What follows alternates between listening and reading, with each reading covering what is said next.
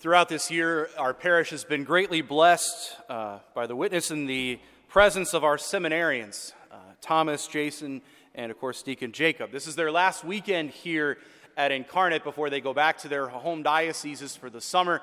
Again, we're especially grateful for them, and their work with our youth group in particular has been very, very helpful for us. And I've certainly enjoyed having them around, just hearing stories about the seminary nowadays and telling and reminiscing from my own time. And I think between the stories I've heard from them and my own experience, I've always kind of described seminary as a pious frat house, you could say.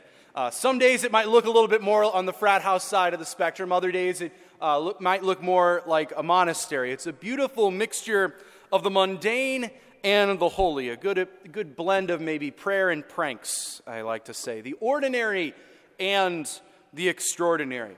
And the fraternal bonds that I formed with my brother seminarians, besides the formation I received, might be the most meaningful thing that I experienced over the course of my 7 years.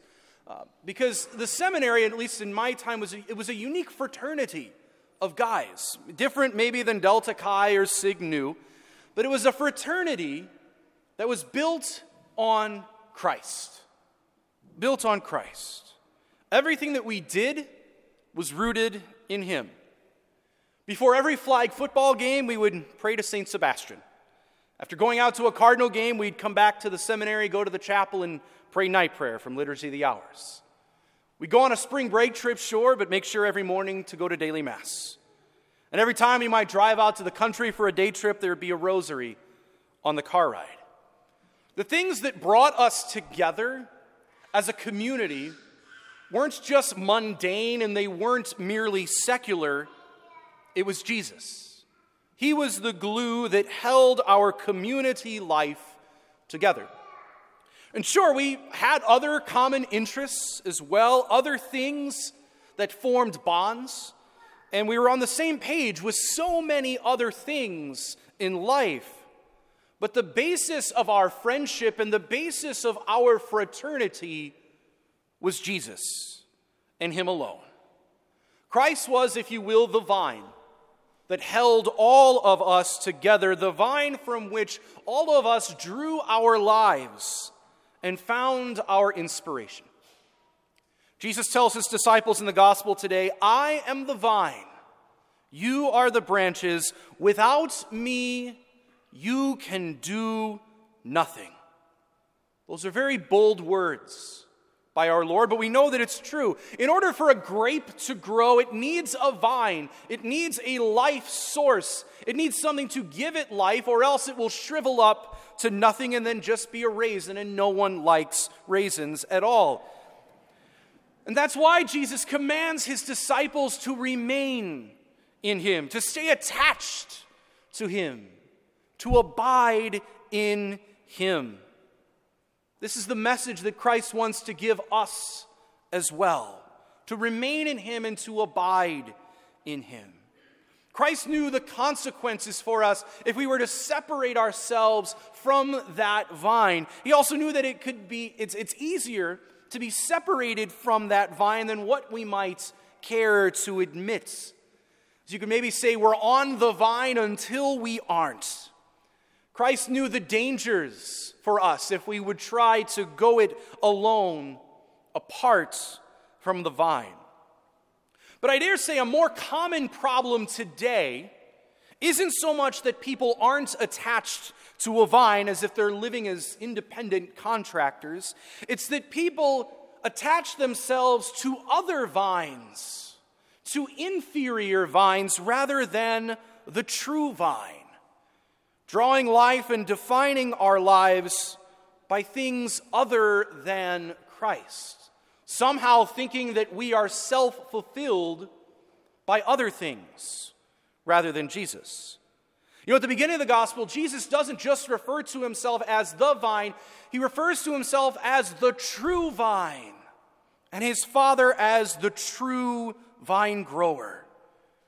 We must watch out for false vines, which tempt us to attach ourselves to them rather than Jesus. So whatever that vine might be politics, it might be sports, it might be even our health and wellness, it might be immersing ourselves in work, it might be defining our lives by social media, and it might even just be immersing ourselves in family and events. And as good as those things are, they are not Christ. If this is our vine that we are drawing our lives from, we are apart from Christ, and we can accomplish nothing. So I think we ought to ask ourselves today, what is our vine? What is the vine by which I draw my life, by which I draw my inspiration? Have I maybe grafted myself onto a vine different than Christ? Because if our vine is something, anything, other than Christ, we will not bear fruit. I think the consequences of this are all around us, everywhere that we look, especially in the ways that we organize ourselves nowadays. We are way more likely to define ourselves by other vines that we belong to rather than the vine that is Christ.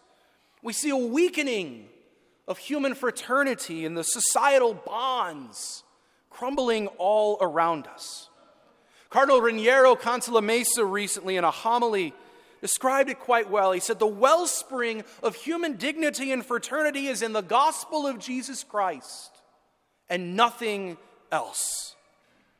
When the vine that we draw our lives from is no longer Christ, a seminary could very easily turn into a frat house, or a parish could turn into a political party, something divided, something separated from the true vine.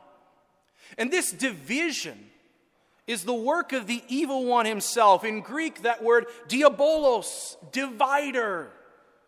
That is how we describe the evil one. He only seeks to prevent us from staying on that vine and abiding with Jesus. We see how humanity and society and even communities in the church are wounded by this division. The words of Jesus are very apropos for us. "Apart from me, you can do nothing." So are there parts of our lives where we draw more life than from Christ? Do I belong to another vine that nourishes me, seemingly more than Jesus? Our God wants us to remain in Him, brothers and sisters, to keep His commandments and receive nourishment from the vine and the vine grower. He won't force us to stay on that vine against our will. We have to willingly stay there and not be swayed off. And our Lord knows that the other false vines will not actually sustain us. They won't leave us happy, they won't leave us fulfilled, and they won't leave us nourished.